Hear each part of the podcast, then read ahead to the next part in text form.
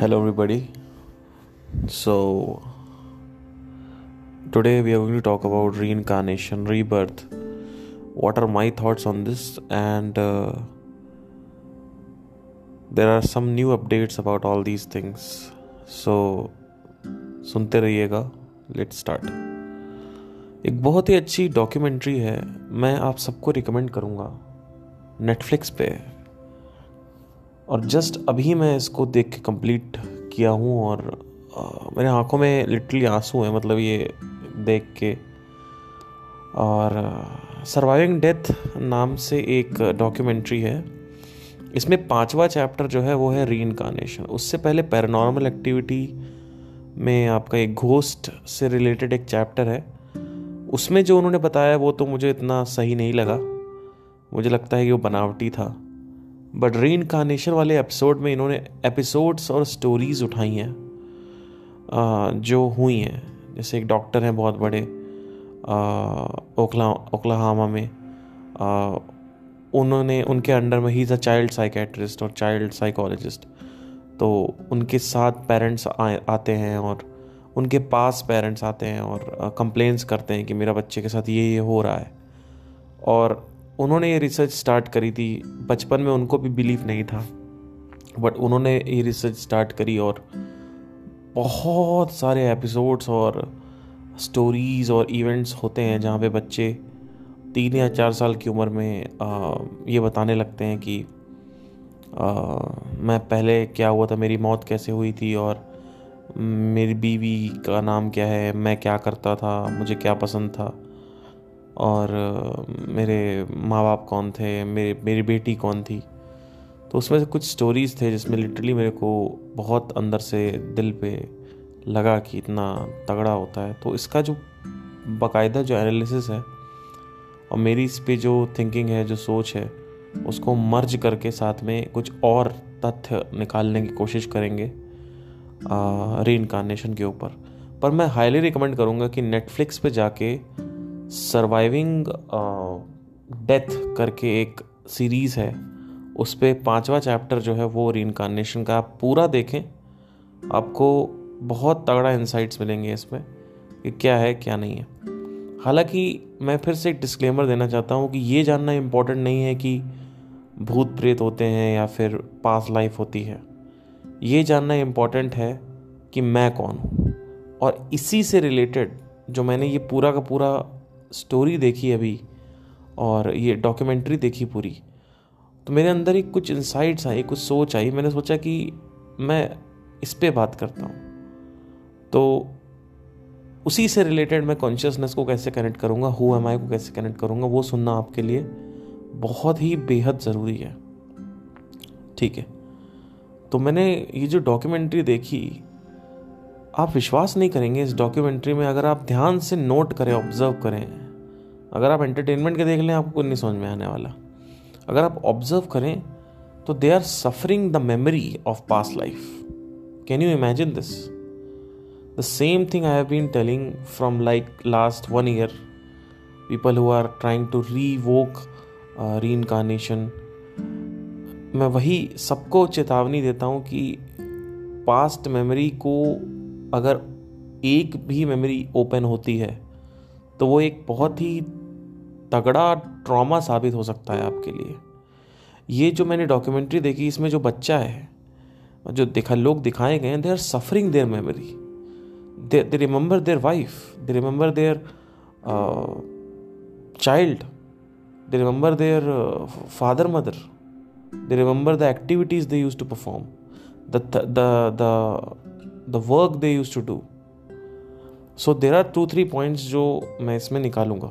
पहली चीज़ तो है they have been suffering their traumatic memory ठीक है। क्यों?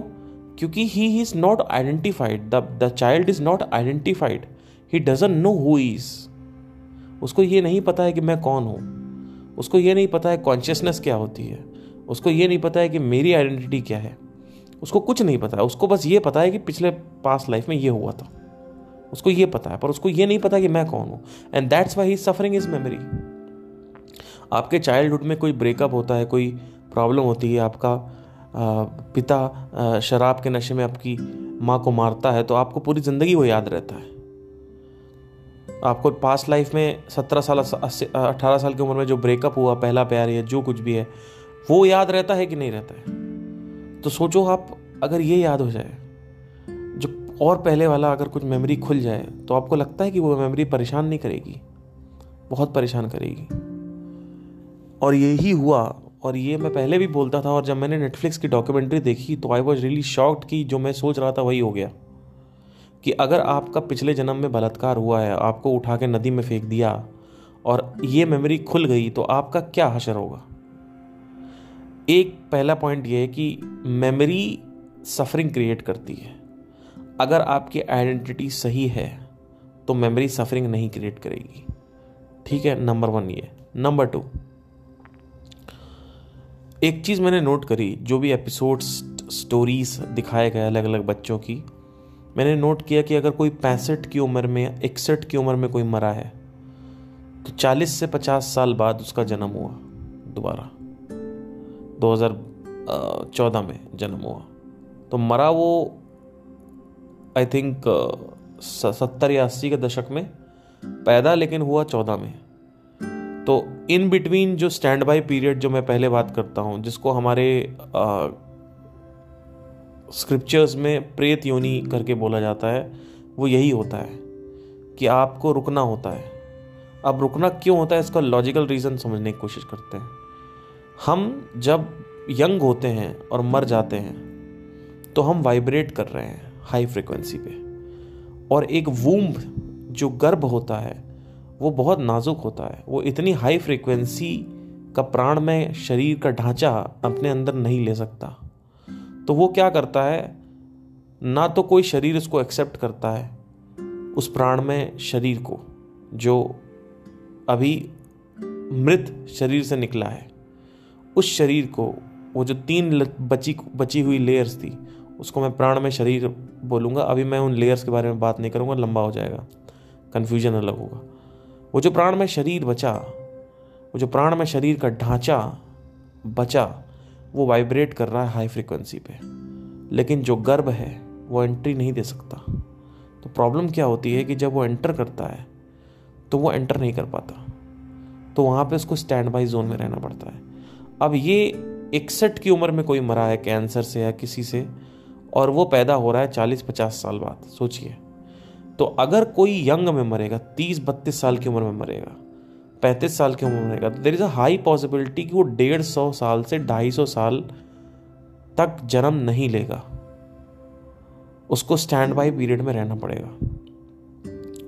और उस स्टैंड बाई पीरियड में इनिशियली जो ईयर्स होते हैं, वो सफरिंग में होते हैं क्यों? क्योंकि अगेन तुम अटैच हो किसी चीज़ से। किससे अटैच हो? पुराने जन्म में जो लोग थे, जो काम था, जो चीज़ें तुम्हें करनी थी अटैच हो। और जन्म हो क्यों रहा है, ये भी समझने की कोशिश करो। जन्म इसलिए हो रहा है क्योंकि तुम्हारा वासनाएँ जो हैं, वो तुम्हें पूरी करनी है। वासना पूरी करने के लिए तुम्हें एक शरीर चाहिए। अगर तुम्हारे मन में किसी भी तरीके की कोई वासना नहीं है, और ध्यान से सुनना वासना जीने की सबसे बड़ी होती है।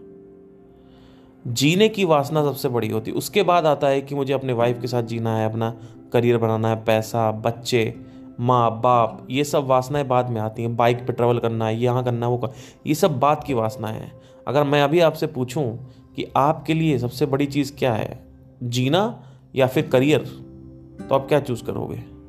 ऑब्वियसली जीना राइट तो जीने का जो डिज़ायर है, वो सबसे बड़ा डिज़ायर है। और ये डिज़ायर बार बार आपको एक शरीर दिलाता है। शरीर मिलता कैसे है? शरीर मिलता है हैबिचुअल पैटर्न से। और ये ही थर्ड पॉइंट है जो मैं यहाँ पे नेटफ्लिक्स की डॉक्यूमेंट्री देख के जो मैंने ऑब्ज़र्व किया, वो फिर से सिद्ध हो गया जो मैं हमेशा से बोलता आ रहा था।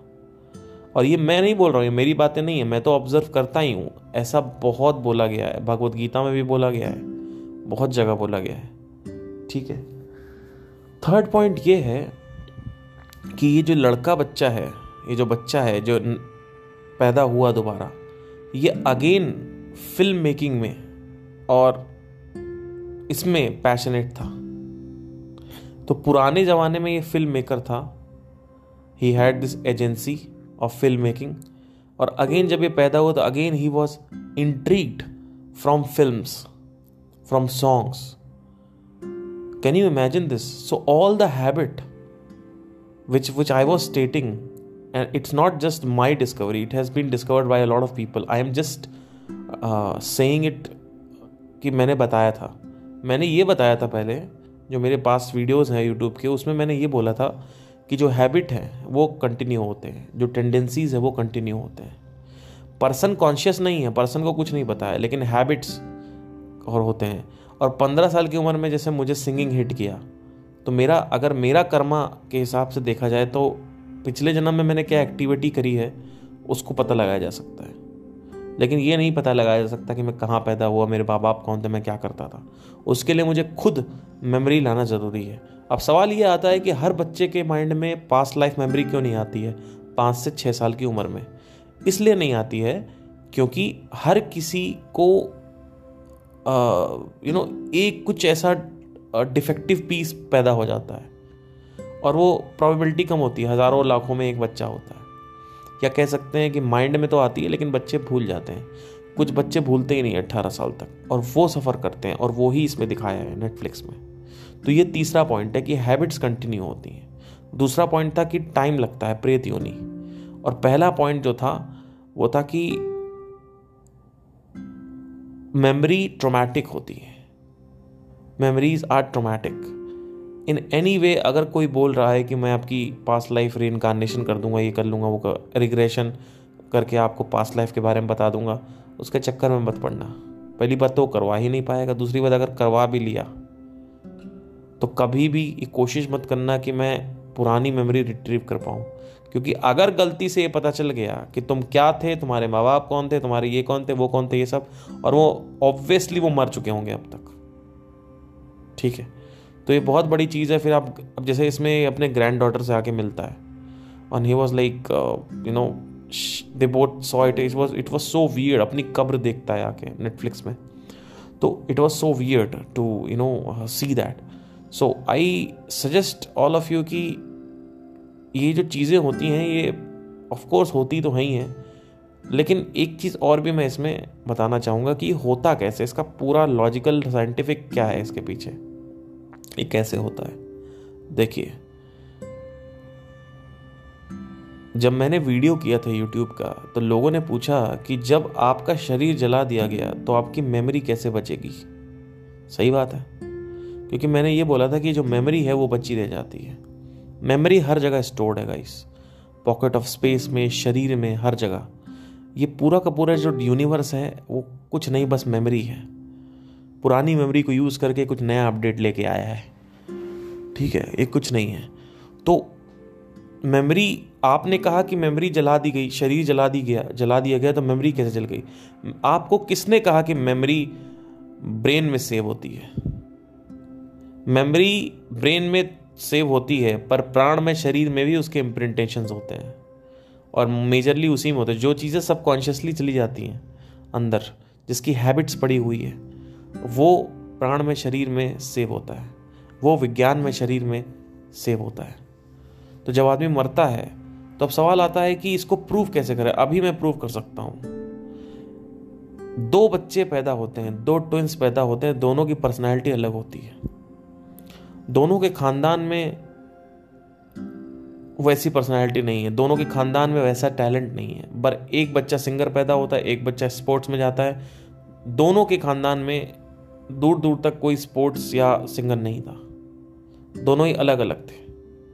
और कई के केसेस में खानदान में भी लोग होते हैं but that is not the important thing over I am just telling कि दो बच्चे हैं, उनको आप विदाउट सोसाइटी से इन्फ्लुएंस करे हुए एक रूम में डाल दो। और पंद्रह साल बाद उनको निकालो, वो दोनों बच्चों का बिहेवियर अलग होगा। तो यहाँ से ये बात गलत हो जाती है कि सोसाइटी की वजह से माँ बाप की वजह से कल्चर की वजह से पर्सनैलिटी बनती है। पर्सनैलिटी इन्फ्लुएंस होती है वो मैं मान सकता हूँ, पर पर्सनैलिटी पैदा होती है अपने आप को लेके। पर्सनैलिटी बच्चा पर्सनैलिटी लेके पैदा होता है। आप इन्फ्लुएंस कर सकते हो through media through television through parenting through culture but आप उसको बना नहीं सकते। पर्सनैलिटी पर्सनैलिटी होती है। जैसे कि मैं पैदा हुआ तो ये मीठा नहीं खाता है। ऐसे माँ बोलती है ना कि ये तो मीठा नहीं खाता, पर ये बहुत मीठा खाती है। तो ये क्या है? ये एक पर्सनैलिटी ट्रेट है। ये एक हैबिचुअल पैटर्न है जो बच्चा लेके पैदा हुआ है। ठीक है? तो ऐसे होता है। कभी कभी ना माँ के या बाप के गुणों से बच्चे का गुण मैच होता है। वो इसलिए होता है क्योंकि यूनिवर्स जानबूझ के ऐसी जगह पैदा करता है जहाँ पे बच्चे की जो वासना है और माँ बाप की जो एग्जिस्टिंग वासना है वो मैच होनी चाहिए। फॉर एग्ज़ाम्पल बच्चे की वासना सिंगिंग है तो माँ बाप के बैकग्राउंड में सिंगिंग होना चाहिए अच्छा वाला। अच्छा खासा। तो बराबर ट्रेंड होने चाहिए वो। अगर बच्चा भी बहुत ट्रेंड है और बहुत तगड़ी वासना लेके पैदा हुआ है, थोड़ी बहुत वासना लेके पैदा हुआ है तो ये भी चलेगा कि हिस्ट्री नहीं है। पेरेंट्स की सिंगिंग की। जैसे मेरे घर में, मेरी मम्मी सिंगिंग में है, मेरे नाना सिंगिंग में है, लेखक है, लिखते हैं, मेरे मामा सिंगिंग में है, ठीक है। तो ये पूरी की पूरी जो ट्रेट है वो चलती चली है। मेरे पापा का कोई तात्पर्य नहीं है सिंगिंग से। प्लस मेरे नाना जो हैं वो चालीस साल से योगा कर रहे हैं मेडिटेशन भी करते हैं रोज़। तो ये भी वहाँ से आया है। तो कहीं ना कहीं यूनिवर्स ने देखा तो उन्होंने कहा कि ये लड़का वासना लेके पैदा हो रहा है मेडिटेशन की और सिंगिंग की। और ऐसी बहुत सारी होती हैं। छोटी से छोटी, बड़ी से बड़ी। मैं तो दो बता रहा हूँ जिससे तुम्हें समझ में आए। एक उदाहरण दे रहा हूँ मेरी जैसे बात करने की, तेज बात करने की है तो ये भी वासना है। धीमे बात करनी ये भी वासना है। कोई कम बुद्धि लगाता है, ये भी वासना है। कोई ज़्यादा बुद्धि लगाता है, ये भी वासना है। कोई मीठा खाता है, ये भी वासना है। कोई कड़ुआ नहीं खाता, ये भी वासना है। ये सब वासना है। तो ये री इनकारनेशन ये जो लड़का जो नेटफ्लिक्स पे मैंने देखा he was so disturb you you you are bound to be disturb obviously you will be disturb साठ साल पहले तुम किसी से प्यार करते थे, वो अब तुम है ही नहीं यहाँ पे। मर चुका है वो। यूनिवर्स ने तुमको पैंतालीस साल बाद पैदा किया, जब सब मर गए। अब तुम्हारी ग्रैंड डॉटर है, जो बुढ़ी हो चुकी है। अब का क्या करोगे? तो यूनिवर्स ये सब यूनिवर्स को तुम्हारी इमोशन तुम्हारी फीलिंग और तुम्हारी ये जो मेमोरी है ना, इससे मतलब नहीं है। तुम्हारे डिज़ायर और वासना से। यूनिवर्स को इससे मतलब नहीं भैया। यूनिवर्स अपना चलता रहता है। भाड़ में जाओ। कहीं रेप हो रहा है, कहीं कुछ हो रहा है यूनिवर्स को मतलब नहीं है। लोग कहते हैं, भगवान देख रहा है। अरे मतलब ही नहीं है किसी को, उनको। जो होता होता रहे, क्या क्या फ़र्क पड़ता है? हाँ तुम पृथ्वी का रोटेशन रोकोगे, तब यूनिवर्स को मतलब है। तुम कह दो कि पेड़ नहीं उगेंगे, तब यूनिवर्स को मतलब है। तब वहाँ पे कैटेस्ट्रॉफिक रिजल्ट्स आएँगे। तो यूनिवर्स पीछे दिखता नहीं है पलटता नहीं है भगवान पीछे पलटता नहीं है। ये रेप हो रहा है ये सारी चीज़ें हो रही इतनी सारी गंदे गंदे क्राइम होते हैं दो दो साल के बच्चों के साथ रेप हो जाते हैं। आपको लगता है भगवान पीछे अगर अच्छा इंसान होगा तो तुरंत इंसान पलट के देखेगा और सब कुछ सही कर देगा। लेकिन क्यों नहीं सही करता है? कभी सो, सोचा तुमने? अब बात रही कुछ लोग बोलते हैं कि भैया अरे यू नो भैया वो हम हम, हमने देखा है, हम हम मानते हैं, हमारे साथ होता है, कई बार हमारा साथ दिया है, हम कर्जे में थे, हमारे पास पैसा आ गया, हम हम एक बार हम बस से जा रहे थे, खिड़की टूट गई तो हम बच गए, कई बार ऐसा होता है, मेरे को दिक्कत होती है, ऐसा हो जाता है। अरे तो कभी कभी होता है ना, सच का मतलब क्या होता है? जैसे ग्रेविटी है ग्रेविटी सच है तो तीन बजे मैंने गेंद नीचे फेंकी, सुबह तो गेंद नीचे गई और दोपहर में तीन बजे फेंकी तो भी गेंद नीचे गई। तो ये सच है। मंडे को भगवान मान रहे हैं, ट्यूसडे को नहीं मान रहे हैं और वेडनेसडे को नहीं मान रहे फिर अगले मंडे या ट्यूसडे को अगेन मान रहे हैं तो ये क्या है? वॉट इज़ दिस अब मैं यहाँ ये नहीं कह रहा भगवान नहीं होते हैं। मैं ये कह रहा हूँ, तुम्हारी डेफिनेशन गलत है। तुम्हारी डेफिनेशन गलत है। तो पता ही नहीं है। तुम कभी इस पर सवाल क्यों नहीं उठाते कि इतने बड़े बड़े क्राइम्स होते हैं, भगवान क्यों नहीं कुछ कर रहा है? इस पर सवाल उठाइए। आपको समझ में आएगा? आपकी जो डेफिनेशन है वो गलत है।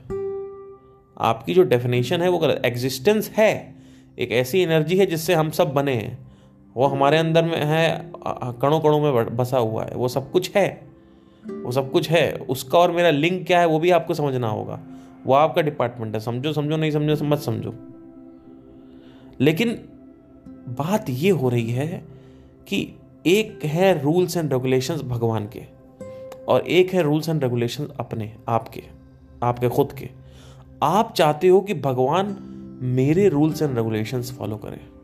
आप चाहते हो कि मैंने इतने अच्छे कर्म किए, आपके लिए चढ़ावा चढ़ाया, पता नहीं क्या क्या किया और आज मेरा बच्चा एक्सीडेंट के मारे बेड पे पड़ा हुआ है और डॉक्टर ने बोल दिया है, शायद नहीं बचेगा तो मैंने तुम्हारे लिए इतना किया तो तू मेरे लिए क्यों नहीं मेरे बच्चों को बचा लेता है? ये आपके रूल्स एंड रेगुलेशंस हैं। भगवान का सिंपल कहना है, मेरे खुद के रूल्स एंड रेगुलेशन है, मैं नहीं सुनूँगा। तुम्हें आना है, आओ पीछे, नहीं तो भाड़ में जाओ। और अगर तुम आए तो तुम खुश हो, नहीं आए तो तुमसे ज़्यादा दुखी इंसान नहीं है। भगवान का कहना है, बैलेंस खाना खाओ, तुम ज़्यादा खाते हो, फिर कहते हो दुखी हैं। ये हो रहा, वो हो रहा, दुनिया बीमारियाँ हो गई हैं। भगवान कहता है कि यू you नो know, तुम बैलेंस्ड में काम करो। मतलब तुम बेसिकली अगर एक रिलेशनशिप में हो तो उसके लिए भी बराबर से चीज़ें करो। ट्रांजैक्शन बैलेंस रखो। लेकिन वो तुम्हारे लिए करे जा रही है और तुम ऐसे तुम उसके लिए नहीं कर रहे हो फिर तुम कह रहे हो भगवान ने हमारा रिलेशनशिप टुड़वा दिया। तो ये कहाँ की बात है बताइए? ये कोई बात है? आपके रूल्स एंड रेगुलेशंस, आपके प्रोटोकॉल्स, आपके कानून हो तो आपके कानून है ना, उसमें भगवान क्यों आपके फॉलो करेंगे? इतने बड़े भगवान से आप कैसे कह सकते हो? आपकी हिम्मत कैसे हुई कि इतने बड़े भगवान से आपने बोल दिया भैया आप फॉलो करो? तो बात ये नहीं है, बात ये है कि आपके खुद की सोच और खुद की बुद्धि है, आप उसको हर जगह लगा रहे हो। आप सरेंडर कर दो, यज्ञ बोलते हैं इसको। आप यज्ञ करो। और उसके बाद कहो मैं तेरे साथ चलूँगा चल। इसीलिए हनुमान को दास बोला गया है भगवान का भगवान राम का।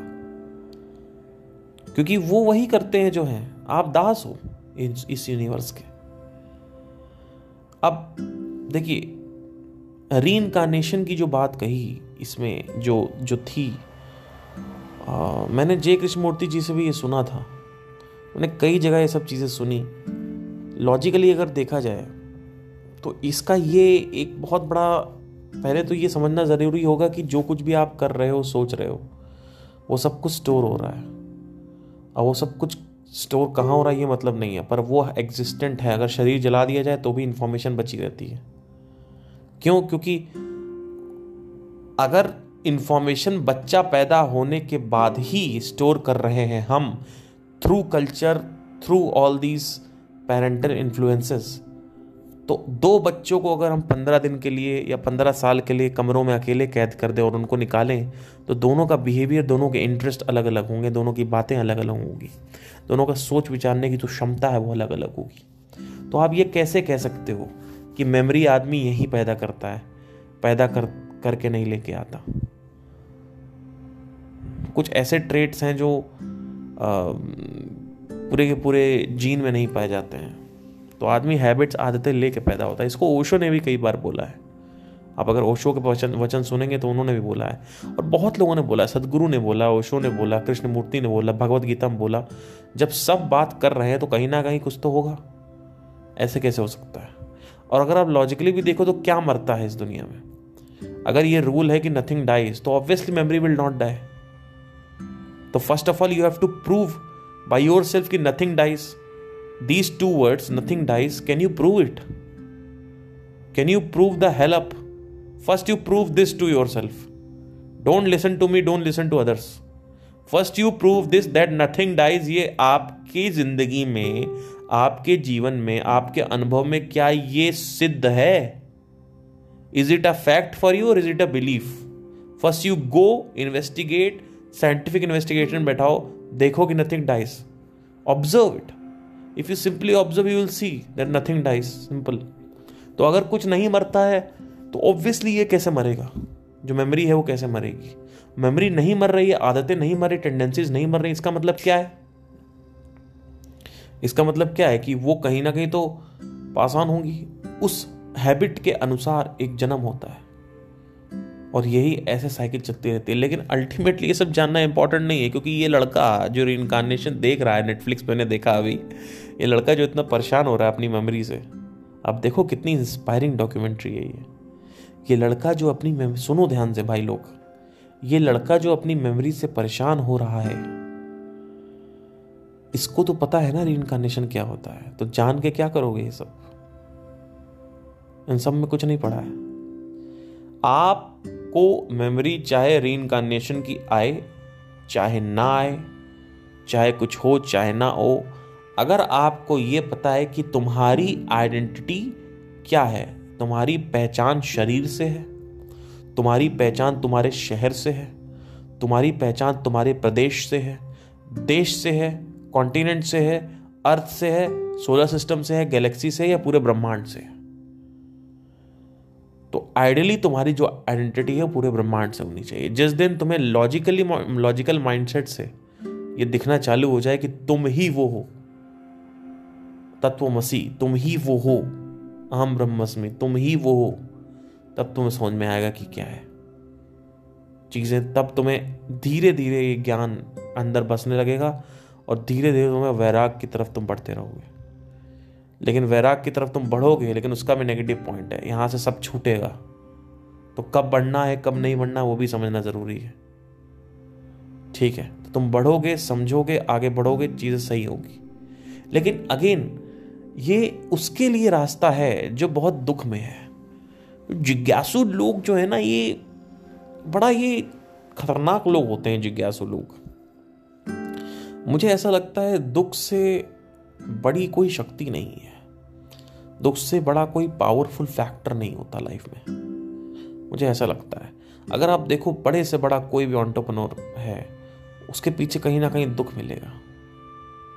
जैसे ताजमहल की बात करो, अब देखो क्या बना डाला दुख की वजह से। बड़े से बड़ा कोई गाना है, कुछ भी है, उसके पीछे दुख मिलेगा। तो कहीं ना कहीं दुख बहुत बड़ी चीज़ है। तो जिज्ञासा से मैंने ये समझ लिया कि हाँ भैया, ये है, वो है वो है, ये बस ठीक है, बैठ गया अब बताओ, अब नेक्स्ट क्या है? व्हाट नेक्स्ट मेरे पास डीएम आता है लोगों का। लोग कहते हैं, सर आई एम ब्रह्मांड। हो एम आई क्लियर हो गया? वैराग प्राप्त हो गया है। क्योंकि हो मैं तो क्लियर ही हो गया। मुझे पता है मैं ब्रह्मांड हूँ, सर। ठीक है। अब बताइए, अगला क्या है? अबे भैया, अगला नहीं है कुछ। तुम्हारा एक्सप्लोरेशन वहीं पर खत्म हो जाती। अगर सच में तुम्हारा होता कुछ तो। अगला क्या है? मतलब क्या कोई कार्टून खेल रहे हो? मतलब वो वीडियो गेम खेल रहे हो? Level one level two level three अगला क्या है? वो मैसेज आता अगला क्या है बताइए? वैराग प्राप्त हो गया। बताओ, इतनी बड़ी बात करते हैं लोग आके। अच्छा मैं पूछता हूँ, कितना महीना वो मेडिटेशन को? दो महीने, तीन महीने। बताइए। समझ में आ गया, समझ में आ गया, समझ में आ गया। कहाँ रहते हो? परिवार के साथ रहता हूँ। अच्छा ठीक है। कितने साल के हो? बीस, बाईस साल का हूँ। ठीक है। क्या करते हो? स्टूडेंट हूँ। तो ना तुमने कभी परिवार से तुम अलग रहे, ना तुमने कभी जीवन को देखा, लोगों के बीच में जाओ ना, खच्चरों के बीच में जाके रहो, जो बाहर जो सियार, जो ये है ना, ये भेड़िए और जंगली कुत्ते हैं, इनके साथ रहो, बाहर। आप घर पे क्या रह रहे हो? बाहर चले जाइए कहीं मुंबई वगैरह, वहाँ पे रहिए अकेले। अब फिर बात करिए कि आपको कैसा लग रहा है। और वहाँ पे जाके मदरा मत करिए। वहाँ पे नेटफ्लिक्स मत चलाइए। वहाँ पे चुपचाप बैठे रहिए क्या आप बैठ पा रहे हो या आपकी फट रही है। कि आपको कोई चाहिए बात करने के लिए? कि आपका मन कर रहा है? क्योंकि अब तो अब तो आप बाहर चले गए तो आपका मन कर रहा सच्चा प्यार। यही होता है लोग साथ। जब यहाँ से आदमी कॉलेज पढ़ने जाता है बाहर किसी सिटी में तो तुरंत सच्चे प्यार की चुल्ल मस्ती है। क्यों? क्योंकि अकेले नहीं रहना है। वो फिर भी ऑनेस्ट हैं। वो फिर भी ऑनेस्ट है कि भाई, मेरे को सच्चा प्यार चाहिए, मेरे को लड़की चाहिए। वो फिर भी ऑनेस्ट हैं। तुम तो बिल्कुल एकदम ढोंगी पाखंडी हो गए हो। तुम्हें तो पता ही नहीं है समस्या क्या होती है। समस्या का सा नहीं पता तुम्हें। समस्या का आपको सा तक नहीं पता है कि क्या होता है। और आप बात कर रहे हो वैराग्य की। आप बात कर रहे हो हो एम आई की मुझे समझ में आ गया। क्या समझ में आया दो महीने में आपको? कुछ नहीं समझ में आया। अगर आप इस पिस्तौल लगा दे सर पे तो पेशाब कर दोगे नीचे से।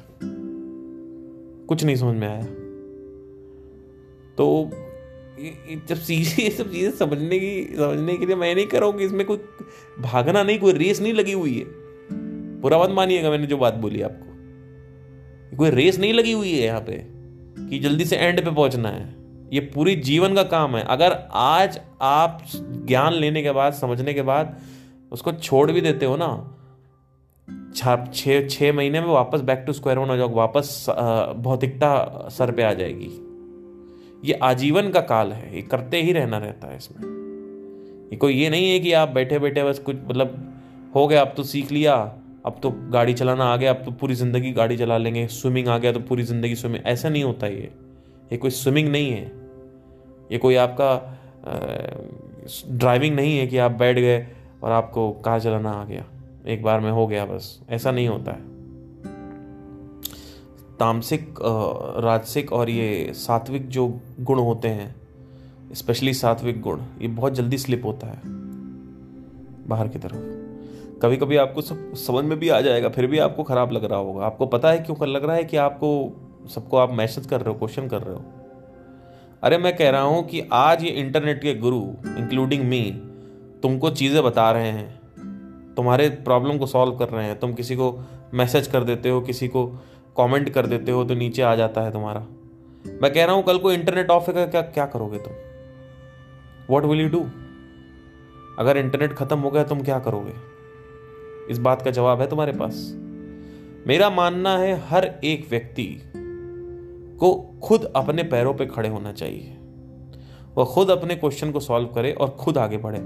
और अगर नहीं क्वेश्चन सॉल्व हो रहा है, अगर आप मेरे को डीएम कर रहे हो और मैं क्वेश्चन का जवाब नहीं दे रहा हूँ, क्योंकि मैंने आपका कोई कर्जा थोड़ी खा रखा है कि मैं आपको जवाब दूँगा? मेरा मन करेगा, मैं जवाब दूँगा, मेरा मन करेगा, मैं नहीं दूँगा। चाहे मैं मोनेटाइजेशन ऑन रखता तो भी नहीं देता मैं।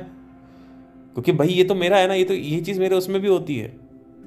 तो ये कब तक रहेगा डीएम वाला सिस्टम या फिर कब तक रहेगा ये कमेंट वाला सिस्टम आपका? आप मुझे ये बताइए आप सबका। कि आप मेरे पास आ गए, कल को मैं सत्संग करूँगा, मेरा प्लान वो भी है। कल को सत्संग करने का प्लान है मेरा। मैं यहाँ पे नोएडा में बुलाऊँगा सबको। तो वहाँ तो आपने पूछ लिया, फिर क्या करोगे? फिर हज़ार सवाल हैं उसका, क्या करोगे? तो ये जो चीज़ें हैं ना, आपको हर एक व्यक्ति को मेरी समझ से अपने पैरों पे खड़े होना चाहिए कि वो खुद अपने प्रश्नों का उत्तर निकाल सके। और अगर किसी प्रश्न का उत्तर नहीं निकल रहा है तो तुम्हें उस प्रश्न की उतनी चुल्ल नहीं मची है। अगर मैं टपोरी शब्दों में बोलूँ तो। क्योंकि अगर तुम्हें उस प्रश्न की सच में चुल्ल मची होती तो तुम डीएम करने के बाद उसकी खोज रोक नहीं देते। लोग मेरे को डीएम करने के बाद उसकी खोज रोक देते हैं। कहेंगे बाढ़ में जाए क्या करना सर? क्या करना? से करिश्मा से शादी करनी है, बताओ क्या करें? हाँ तो पहले आप वही करो। भौतिकता अगर आपके लिए ज़रूरी है, आप भौतिकता करिए, उसमें कोई गलत चीज़ नहीं है। आप पहले भौतिकता कर लीजिए, दुनिया के सारे night club strip club prostitution, ये सब आप कर लीजिए। लोग कर ही रहे हैं। लोग कर ही रहे हैं। बहुत अच्छी चीज़ है वो तो। करिए पहले आप। मेरा जो ओरिजिन स्टोरी है, अगर आप उसको ध्यान से देखेंगे तो मेरे को कोई जबर, मैं ज़बरदस्ती इसमें I was pushed into spirituality ज़बरदस्ती. और अगर आज मेरा दिन का चर्या देखेंगे तो आप, मेरा कोई सुख दुख, हमेशा दुख सुख बना नहीं रहता है. सुख दुख है, वो ऊपर नीचे होता रहता है. गुस्सा भी आता है, सब कुछ आता है. और मैं इसको ऑनेस्टली बिलीव कर रहा हूँ आप पे. इनफैक्ट मैंने सिगरेट वाली जो बात बताई थी आपको, वो भी, उसको भी, उस पर भी मैं काम कर रहा हूँ, क्योंकि एक गलत आदत पड़ गई है तो उस पर भी काम कर रहा हूँ बट हाँ एक ऐसी समझ गहरी है कि मैं, मेरे को कोई चीज़, उसके एक बाउंड्री है, उसके आगे जैसे ही कोई चीज़ क्रॉस होती है तो मेरी जो समझ है वो ऊपर आ जाती है। कभी कभी मेरे को रात में बहुत ख़राब लगता है तो एकदम से मैं उस समझ को ऊपर ले आता हूँ, तुरंत सब कुछ सही हो जाता है। पर ये करने में टाइम लगा है जैसे जैसे समझ गहरी हो गई पलड़ा भारी हो गया ना ये तराजू की तरह है। लेफ़्ट साइड वाला जो तराजू है उसमें सब कुछ भौतिकता है और राइट साइड वाला में अध्यात्म है। तो अध्यात्म पे ज़्यादा अभ्यास करने से उधर भा, पलड़ा भारी हो गया है। तो इधर सब कुछ छोटा मोटा है कभी कभी दिक्कत करता है बस। क्योंकि पलड़ा उधर भारी है तो मैं बाहर निकल आता हूँ। लेकिन मेरे घर में डेथ हो गई मेरे गर्लफ्रेंड को कुछ हो गया या कुछ अगर मेरे को हो गया अगर मेरा कल को हाथ भी कट गया तो क्या लगता है मुझे दुख नहीं होगा? बिल्कुल होगा। पर मुझे ये पता है कि मैं उससे जल्दी बाहर आ जाऊँगा और एक दूसरा रास्ता देखूँगा। तो मेरे हिसाब से हर एक व्यक्ति को, प्रत्येक व्यक्ति को अपने गुण से जो अर्जित हुआ है, जो प्राप्त हुआ है, उसको यूज़ करना चाहिए। अपने गुणों को यूज़ करना चाहिए, इससे वो खुद आगे बढ़ सके। और अगर तुम किसी प्रश्न की उत्तर नहीं निकाल पा रहे हो, प्रश्न का निष्कर्ष जो है वो तुम नहीं कर पा रहे हो तो तुम्हारी खोज में वो ताकत नहीं है। तुम्हारी खोज जो है ना वो ढीली है, कमज़ोर खोज है तुम्हारी। अपनी खोज को बढ़ाओ। बर्निंग डिज़ायर होना चाहिए, एक प्रश्न के लिए। जैसे मैं पागल हो गया था कि कृष्ण ने अर्जुन को 18 साल बाद युद्ध भूमि के दौरान ही भगवत ज्ञान क्यों दिया? तो ये पागलपंती थी मेरे अंदर। ये नहीं कि मैंने पूछा, उधर नीचे कमेंट किया वहाँ पे किसी के चैनल पे, फिर हाँ बैठ गए। हाँ अब तो नहीं पता चला, भाड़ में जाए तो निशा से बात करेंगे। अरे, वो भी सब चल रहा था, लेकिन इसमें इंटरेस्ट था। मेरी बुद्धि मेरे अंदर ये भी क्वेश्चन आया कि मुझे इनकी क्यों ज़रूरत पड़ती है हर हर क्वेश्चन को सॉल्व करने में? होंगे कोई ए बी सी उनको मेरी, मैंने तो मैंने मैंने 2018 में मैंने मैंने उसके बाद भी मैंने कहा कि, मैंने कहा, मुझे इनकी ज़रूरत क्यों पड़ रही है? मैं अपने प्रश्न खुद सॉल्व करूँगा। तो मैंने उनसे दो चीज़ सीखी। क्यू एन ए कैसे करते हैं? बस सिंपल सिंपली मैं सीख गया उनसे। इसमें नाटक क्या है? और ये बहुत आसान सी चीज़ है। आराम से आप करोगे, आराम से सीख जाओगे। तो गुस्सा भी आता है, मैं गाली भी बकता हूँ गंदी गंदी सिगरेट की भी लत लगी हुई है तो वो भी छोड़ने की कोशिश कर रहा हूँ। तो नेगेटिव साइड तो मेरा बहुत है। तो ये जो इमेज जो दिखाते हैं लोग, कि मैं गुरु हूँ, मेरे, मैं तो चाय भी नहीं पीता हूँ। अरे भैया, चाय तो बहुत अच्छी चीज़ होती है, पियो।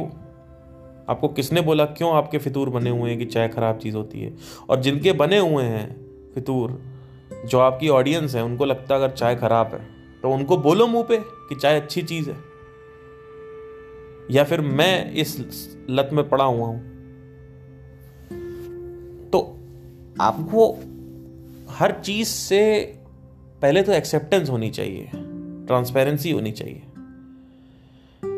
खुद ही खुद एक्सेप्ट नहीं कर रहे हो, खुद ही कुछ नहीं कर रहे हो। री इनकारनेशन के पीछे लोग पड़े हुए हैं। अब आपने समझ लिया, आपको एक एंटरटेनमेंट कहानी मिल गई। इससे अच्छा पंचतंत्र की कहानियाँ पढ़ो। रामायण पढ़ो, देखो कितनी कहानियाँ हैं उसमें। मज़ा आएगा। ये मार्ग उसी के लिए है जो आदमी सच में पीड़ित है, दुखी है, जिसको कहीं से भी कोई निष्कर्ष नहीं मिल रहा है। ये उसके लिए मार्ग है। जिस आदमी को अकेलापन लगता ही नहीं है, जिस आदमी को दर्द होता ही नहीं है, वो क्या इसमें आगे बढ़ेगा? क्या करेगा इसका? कितने बिजनेसमैन हैं जो शादी करके बैठे हुए हैं और भगवत गीता जानते हैं, लेकिन भगवत गीता को यूज़ कर रहे हैं अपने बिज़नेस को ग्रो करने के लिए। उनसे पूछो जाके अकेलापन तो कहेंगे, हमको होता ही नहीं जबकि सामने दिख रहा होता है कि लगी पड़ी है। दुनिया की सारी चीज़ें खा के बैठे हो, मोटे हो गए हो, सब कुछ हो गया है तुम्हारे साथ। लेकिन तुम ये विश्वास करने में कि तुम दुखी हो। अभी कुछ टाइम पहले मैं हाउस पार्टी में गया था तो मेरी पार्टीज़ होती रहती, जैसे मैंने बताया था। तो वहाँ पे सब शराब वराब पी गया भैया, टुन हो, एकदम बढ़िया। ऐसे करके टुन एकदम।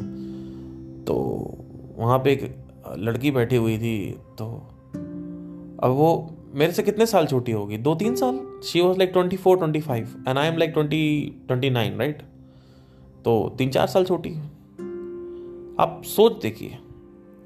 कह रही है कि यही तो लाइफ है।